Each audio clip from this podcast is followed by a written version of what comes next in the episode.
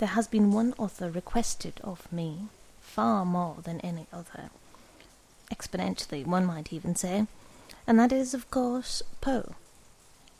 Now, there are a couple of really good reasons why I haven't yet read Poe, whom I am well aware is obviously missing from the collection so far.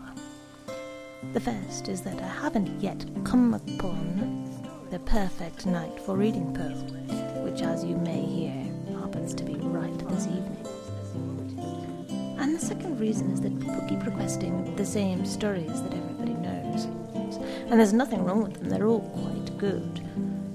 But I had been waiting, hoping that someone would request this one, which is one of my personal favourites. So here we go.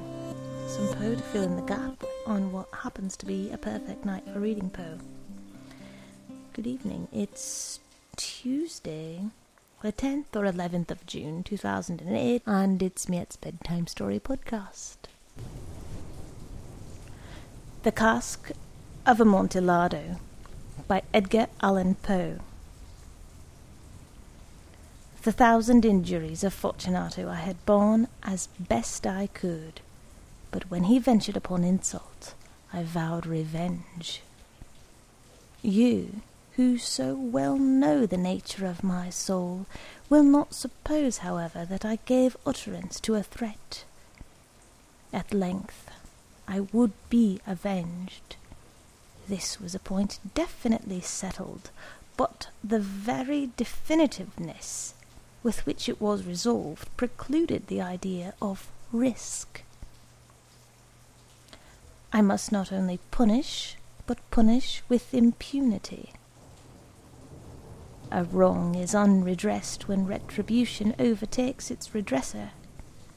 It is equally unredressed when the avenger fails to make himself felt as such to him who has done the wrong.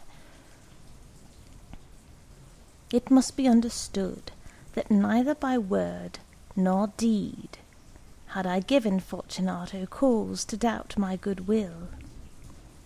I continued, as was my wont, to smile in his face, and he did not perceive that my smile now was at the thought of his immolation. He had a weak point, this Fortunato, although in other regards he was a man to be respected and even feared. He prided himself on his connoisseurship in wine. A few Italians have the true virtuoso spirit. For the most part, their enthusiasm is adopted to suit the time and opportunity, to practice imposture upon the British and Austrian millionaires. In painting and gemmery, Fortunato, like his countrymen, was a quack, but in the matter of old wines he was sincere. In this respect I did not differ from him materially. I was skilful in the Italian vintages myself, and bought largely whenever I could. It was about dusk one evening during the supreme madness of the carnival season that I encountered my friend. He accosted me with excessive warmth, for he had been drinking much. The man wore motley he had on t- a tight fitting party striped dress, and his head was surmounted by the conical cap and bells. I was so pleased to see him that I thought I should never have done wringing his hand. I said to him, My dear Fortunato, you are luckily met. How remarkably well you are looking today! But I have received a pipe of what passes for a Amontillado and I have my doubts. How? said he. Amontillado. A pipe. Impossible. And in the middle of the carnival. I have my doubts, I replied, and I was silly enough to pay the full Amontillado price without consulting you in the matter. You were not to be found, and I was fearful of losing a bargain. Amontillado! I have my doubts. Amontillado! And I must satisfy them. Amontillado! As you are engaged, I am on my way to Luchesi. If anyone has a critical turn, it is he. He will tell me. Luchesi cannot tell Amontillado from sherry. And yet some fools will have it that his taste is a match for your own. Come, let us go. Whither? To your vaults. My friend, no, I will not oppose upon your good nature. I perceive you have an engagement. Luchesi. I have no engagement. Come. My friend, no, it is not the engagement, but the severe cold with which I perceive you are afflicted. The vaults are insufferably damp. They are encrusted with nitre. Let us go, nevertheless. The cold is merely nothing. Amontillado, you have been imposed upon. And as for Luchesi, he cannot distinguish sherry from Amontillado. Thus speaking, Fortunato possessed himself of my arm, and putting on a mask of black silk and drawing a roquelaire closely about my person, I suffered him to hurry me to my palazzo. There were no attendants at home. They had absconded to make merry in honour of the time. I had told them that I should not return until the morning, and had given them explicit orders not to stir from the house. These orders were sufficient, I well knew, to ensure their immediate disappearance, one and all, as soon as my back was turned. I took from their sconces two flambeaux, and giving one to Fortunato, bowed him through several suites of rooms to the archway that led into the vaults. I passed down a long and winding staircase, requesting him to be cautious as he followed. We came at length to the foot of the descent, and stood together upon the damp ground of the catacombs of the Montresors. The gait of my friend was unsteady, and the bells upon his cap jingled as he strode. The pipe, he said. It is farther on, said I, but observe the white webwork which gleams from these cavern walls. He turned towards me and looked into my eyes with two filmy orbs that distilled the rheum of intoxication. Nitre? he asked at length. Nitre, I replied. How long have you had that cough?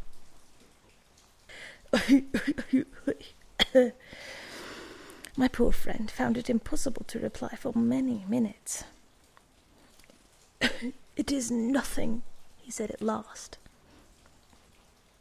Come, I said with decision. We will go back. Your health is precious. You are rich, respected, admired, beloved.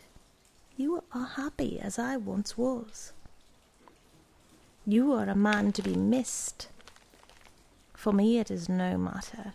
We will go back. You will be ill, and I cannot be responsible. Besides, there is Luchesi. Enough, he said. This cough is a mere nothing. It will not kill me. I shall not die of a cough. True, true, I replied. And indeed I had no intentions of alarming you unnecessarily. But you should use all proper caution. A draught of this Medoc will defend us from the damps. Here I knocked off the neck of a bottle which I drew from a long row of its fellows that lay upon the mould. Drink, I said presenting him with the wine. He raised it to his lips with a leer. He paused and nodded to me familiarly while his bells jingled. I drink, he said, to the buried that repose around us, and I to your long life. He again took my arm, and we proceeded. These vaults, he said, are extensive. The Montresors, I replied, were a great and numerous family. I forget your arms. A huge human foot d'or in a field azure, the foot crushes a serpent rampant whose fangs are embedded in the heel. And the motto Nemo me impune lacessit. Good, he said. The wine sparkled in his eyes, and the bells jingled. My own fancy grew warm with the Medoc. We had passed through long walls of piled skeletons, with casks and puncheons intermingling, into the inmost recesses of the catacombs. I paused again, and this time I made bold to seize Fortunato by an arm above the elbow. The nitre, I said, see, it increases. It hangs like moss upon the vaults. We are below the river's bed. The drops of moisture trickle among the bones. Come, we will go back ere it is too late. Your cuff. It is nothing, he said. Let us go on. But first, another draught of the Medoc. I broke and reached him a flagon of de Grave. He emptied it in a breath. His eyes flashed with a fierce light. He laughed and threw the bottle upwards with a gesticulation I did not understand. I looked at him in surprise. He repeated the movement, a grotesque one. You do not comprehend, he said. Not I, I replied. Then you are not of the Brotherhood. How? Are not of the Masons. Yes, yes, I said. Yes, yes. You? Impossible. A Mason. A Mason, I replied. A sign, he said, a sign. It is this, I answered, producing from beneath the folds of my roquelaire a trowel. You jest, he exclaimed, recoiling a few paces. But let us proceed to the Amontillado. Be it so, I said, replacing the tool beneath the cloak and again offering him my arm. He leaned upon it heavily. We continued our route in search of the Amontillado. We passed through a range of low arches, descended, passed on, and descending again, arrived at a deep in which the foulness of the air caused our flambeau rather to glow than flame. At the most remote end of the crypt there appeared another less spacious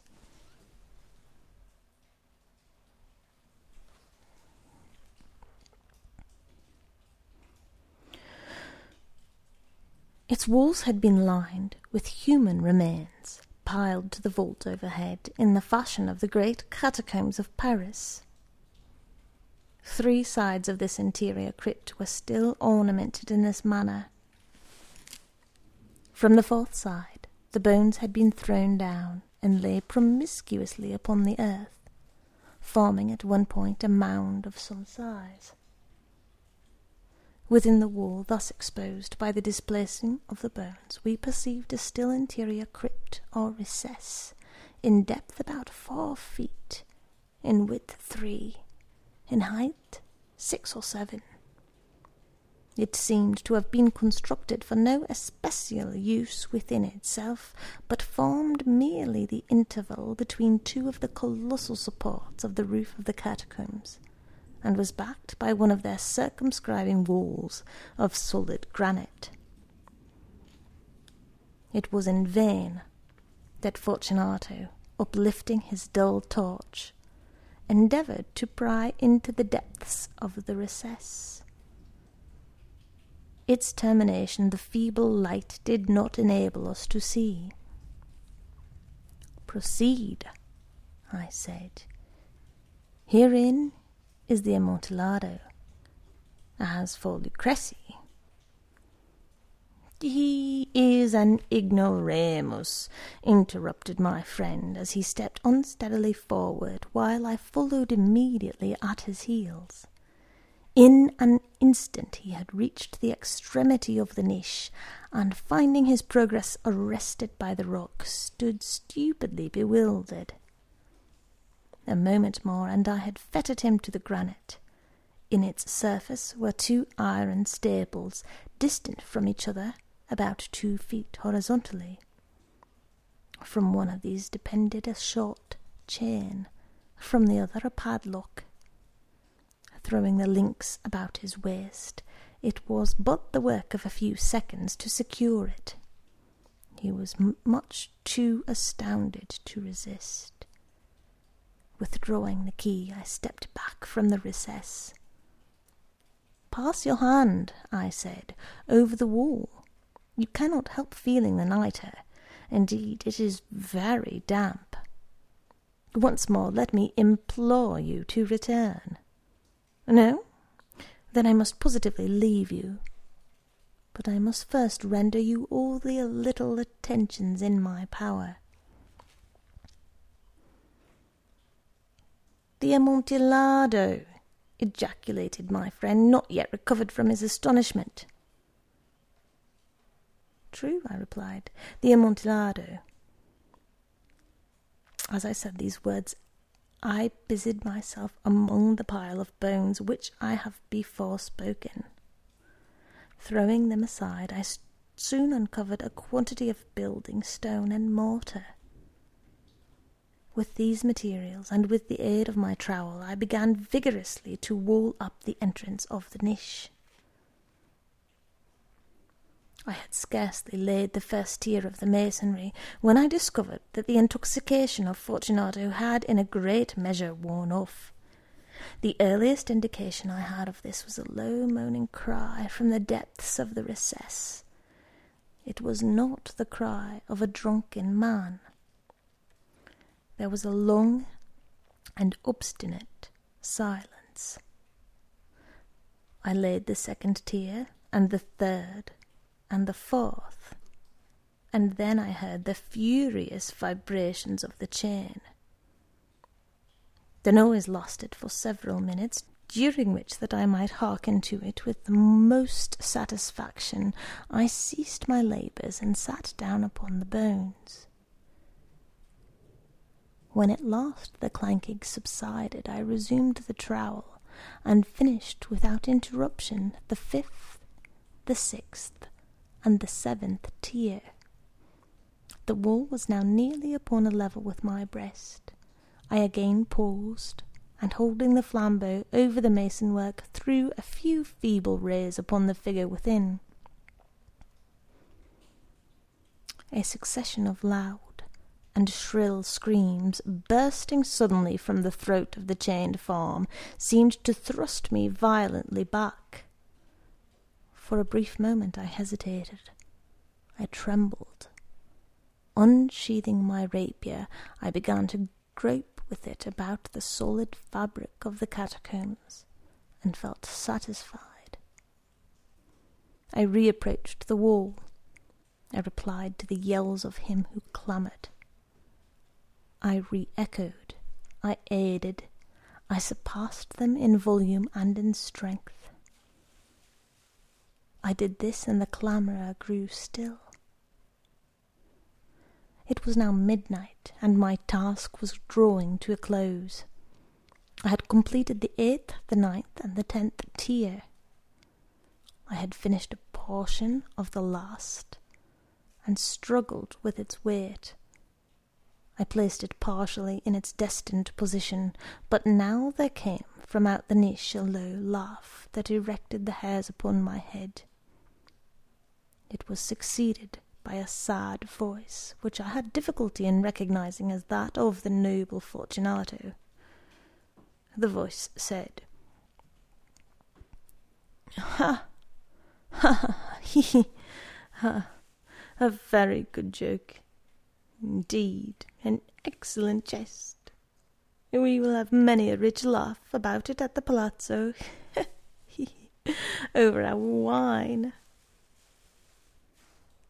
The Amontillado, I said. yes, the Amontillado. But is it not getting late? Will they not be awaiting us at the palazzo, the Lady Fortunato and the rest? Let us be gone. Yes, I said, let us be gone. For the love of God, Montresor. Yes, I said for the love of God. But to these words I hearkened in vain for a reply. I grew impatient. I called aloud, Fortunato! No answer. I called again. Fortunato! No answer still. I thrust a torch through the remaining aperture and let it fall within. There came forth in return only a jingling of the bells. My heart grew sick. It was the dampness of the catacombs that made it so. I hastened to make an end of my labour. I forced the last stone into its position. I plastered it up. Against the new masonry, I re erected the old rampart of bones. For the half of a century, no mortal has disturbed them. In pace requiescat